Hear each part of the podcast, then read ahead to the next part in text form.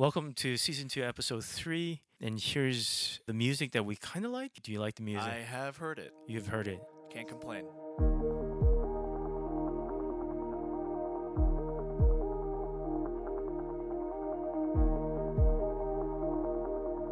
So Sam is not here today, but today we have a special guest. We have Pastor Joe Chi. Welcome to GospelWell Podcast. I feel special. So Pastor Joe Chi, and today we are taking a break from our usual topics. We're going to ask Pastor Joe just his backstory to know him through this medium.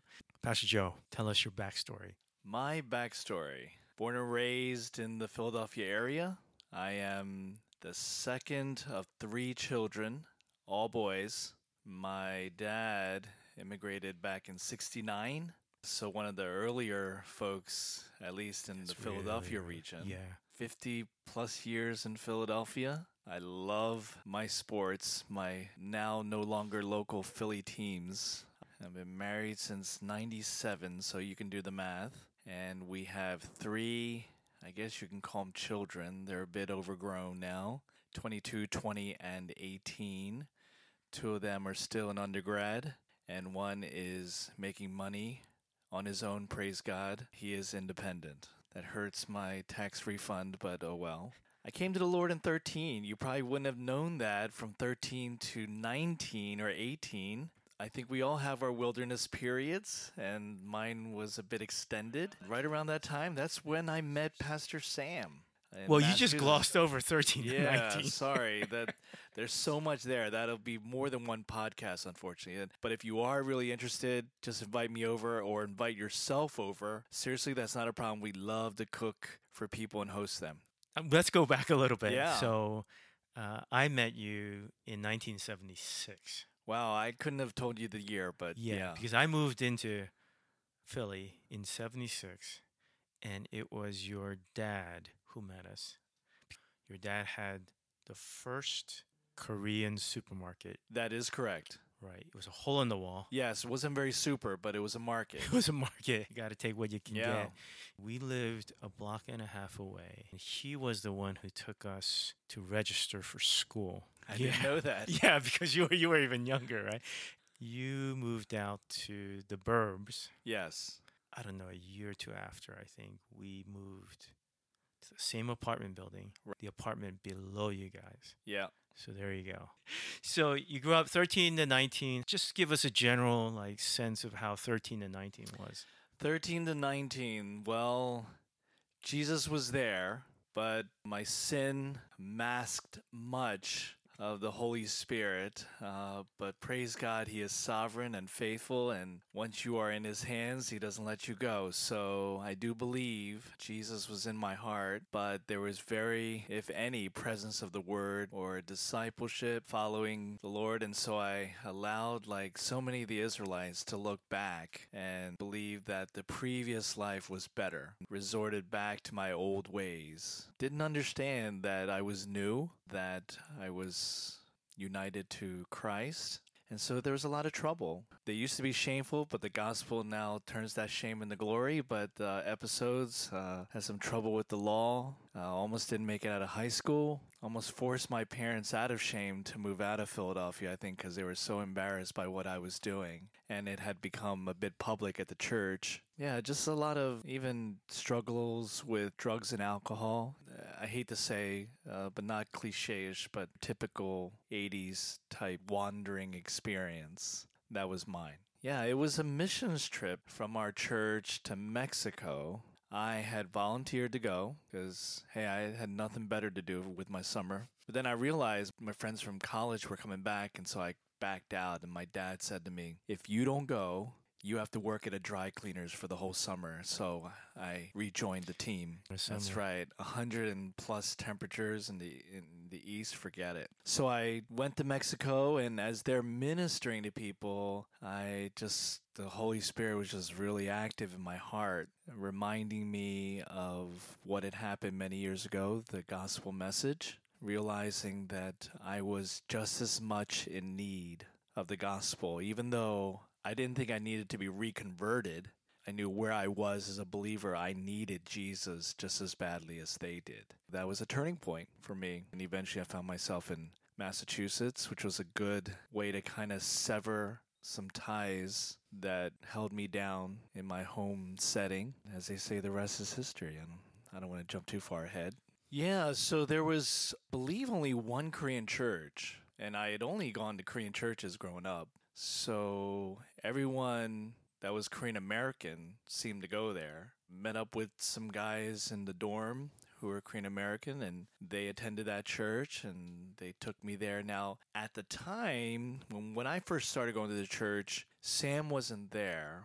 It was Pastor Billy Park, who I think we overlapped for maybe a semester or two at most. And then second semester, he, I believe, started bringing Sam out, and then there was the transition. So right around that time when the Lord turned my life back around, he began to place a call in my heart to begin the journey to pastoral ministry. Started to feel it around towards the end of my freshman year. Became convinced. I fought it a bit. I think because I was a bit embarrassed to tell people that that's what I felt I should be doing Why or headed towards. I think I was still harboring that bit of, oh, I don't want to be labeled like a Jesus freak kind of person. How much more freakish can one be than a pastor, you know? So I remember sitting in youth group, even though I was at a youth group, sitting in service, and one of my old friends tapped me on the shoulder and he said, Hey, are you going to be a minister? That's what I hear. At that time, I actually was convinced in my heart that's what God was calling me to do. And I said, no, I'm not. I was still, again, fighting this Mhm. public image that I wanted to present. Um, I didn't want to present it, this bad boy image anymore, but I didn't want people to think, oh, my primary identity was Christian. It's funny how he kind of overlapped those two. I wasn't fully settled and comfortable in my own Christian skin, and yet he began to call me to ministry. Uh, yes, I met my wife in college. She went to a neighboring school to the University of Massachusetts. She went to an all women's college called Mount Holyoke. We met there. She was not a believer. There was a bit of a struggle internal because obviously I was uh, attracted to her, but at the same time, I did not want to interfere in any of God's work or cloud it. At least my fear was she would be dating me because, you know, I'm so hot and not because, uh, so she would pretend to be a Christian or not knowingly pursue Jesus because she just wanted to be with Did you have hair at the time? Oh, so that's where the hotness comes. I did. I had locks, flowing locks. so you did you start dating? We did.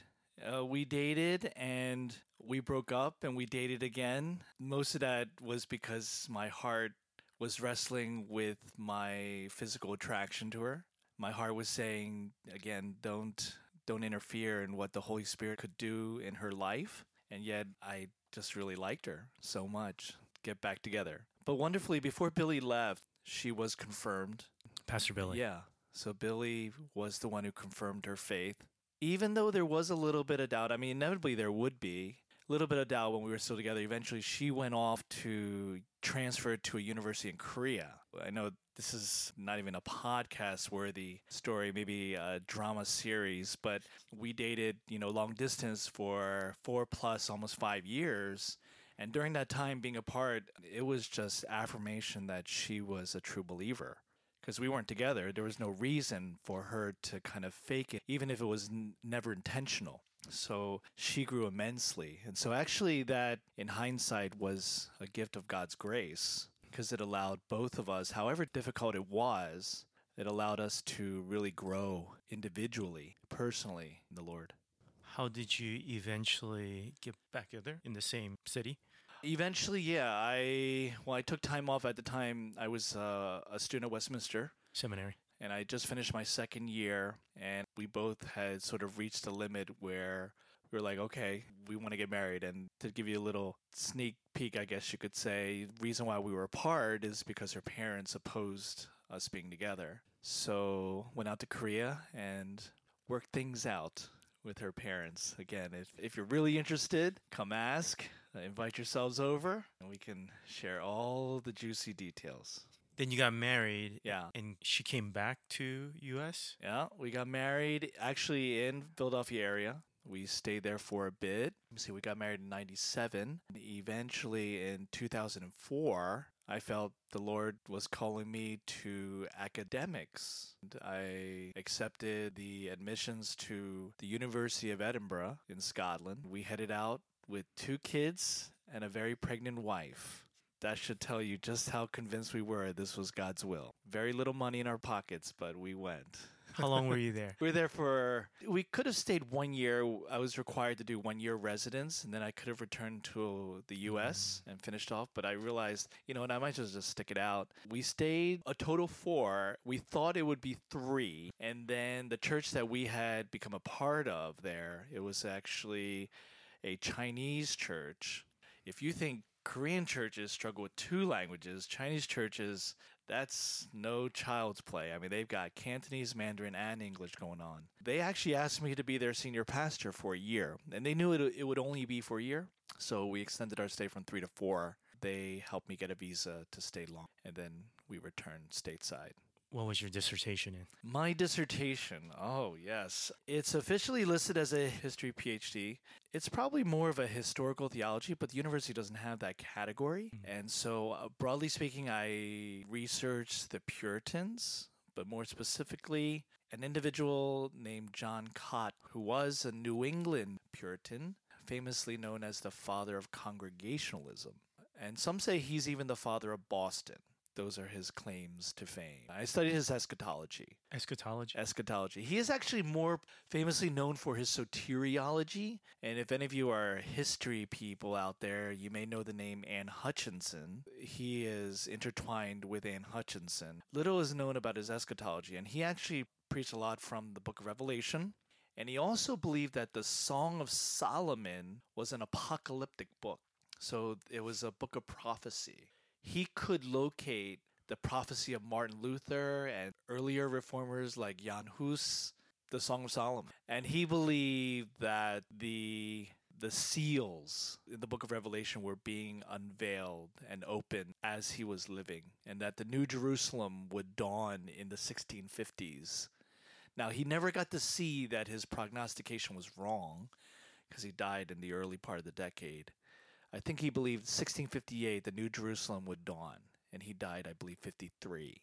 I studied his interpretations in the context of what was going on in England with their civil wars, the execution of Charles I, with the rise of Oliver Cromwell, etc.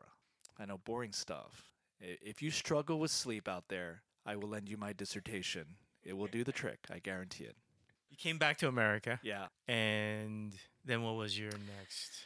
Uh, so I came back to America and I thought the Lord wanted me to teach, but I had every door closed to me, which is fine. It was, you know, it's tough to take reject- rejection. I think I came to peace with God reminding me that my primary calling was to pastoral ministry. So I accepted a call. I was very close to ending up in Southern California. There was a church that unanimously agreed to call me, and I turned it down for a call to a church in the Philly region.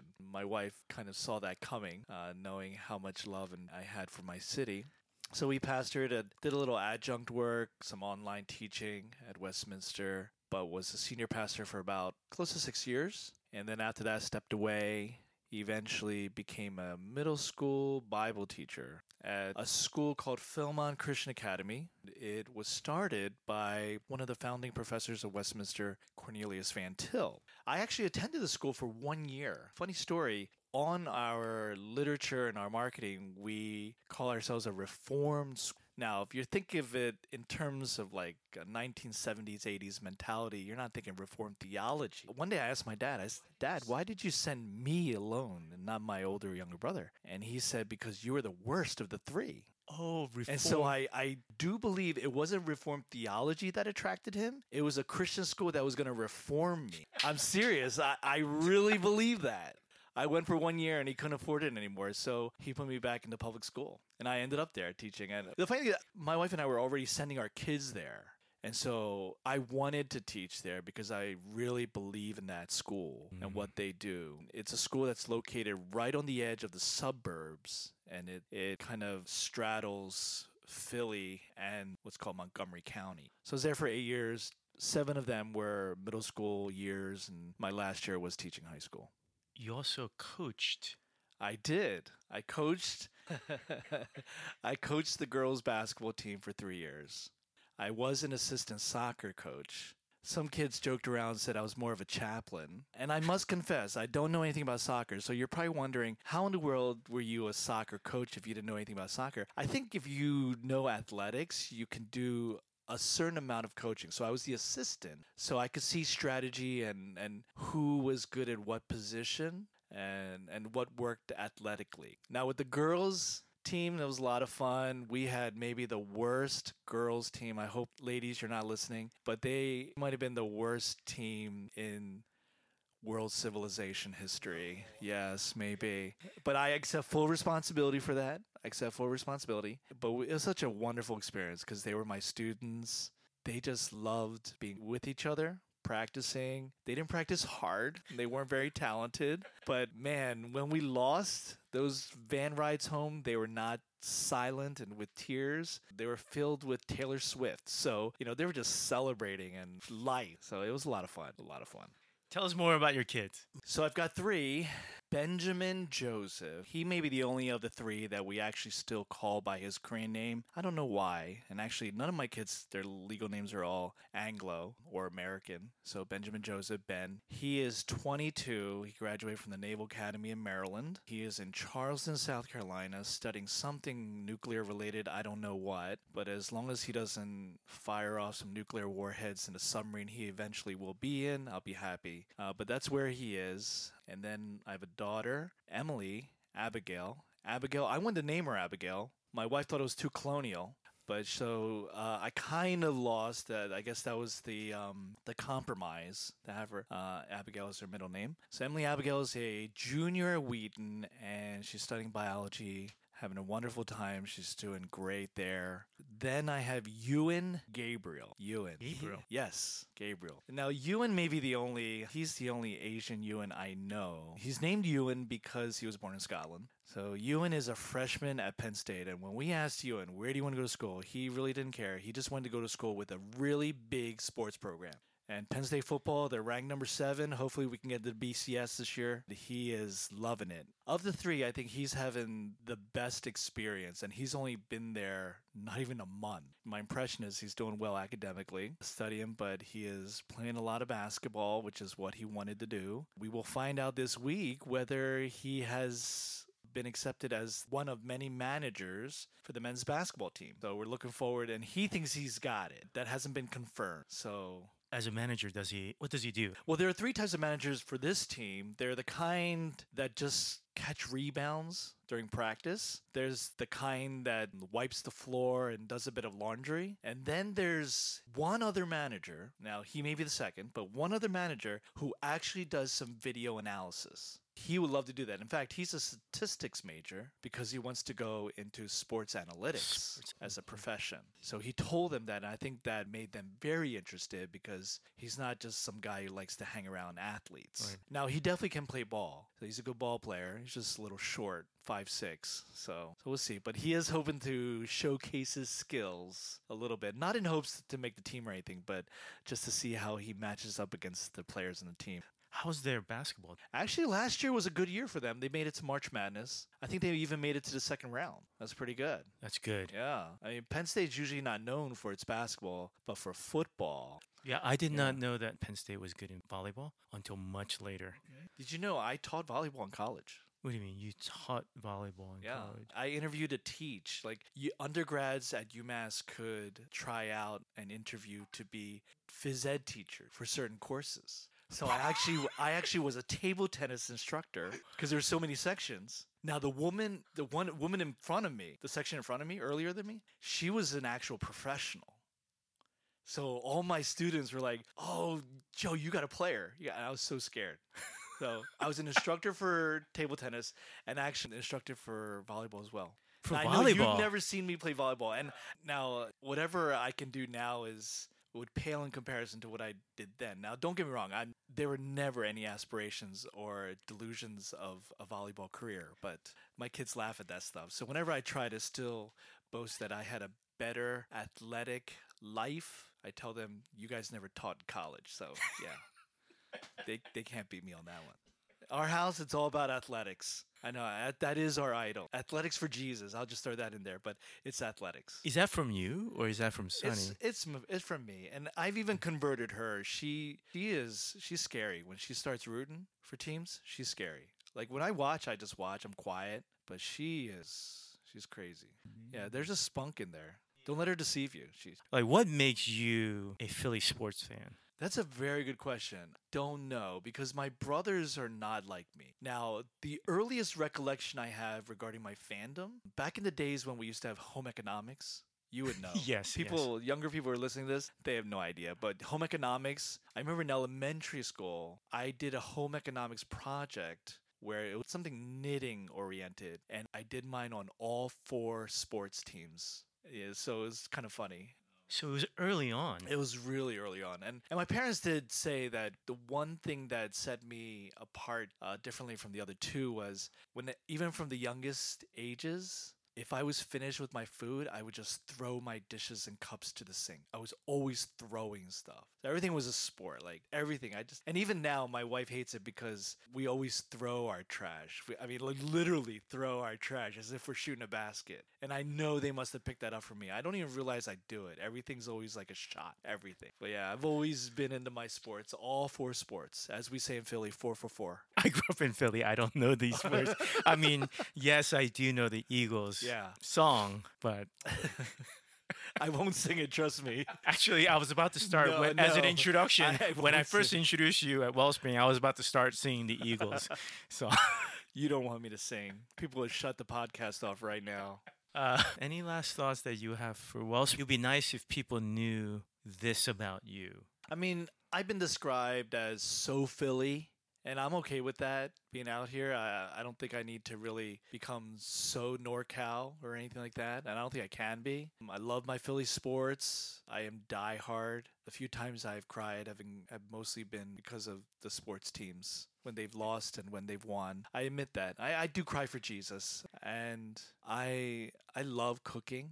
I love trying to make things from scratch. And I don't hate cilantro as much as I think people think I do. But uh, I slowly, over time, have built up a tolerance. It's just not anything I think I would wake up asking to eat. Uh, I love cooking. I love eating and just talking to people. I I'm sarcastic, very sarcastic. Is it very or just sarcastic? I I'll say very. I may hold back depending on the circumstance. And sure, I do find myself in far too many occasions where I've said some maybe have gone too far, and so that's still something that's that's a sanctification work in progress issue for me.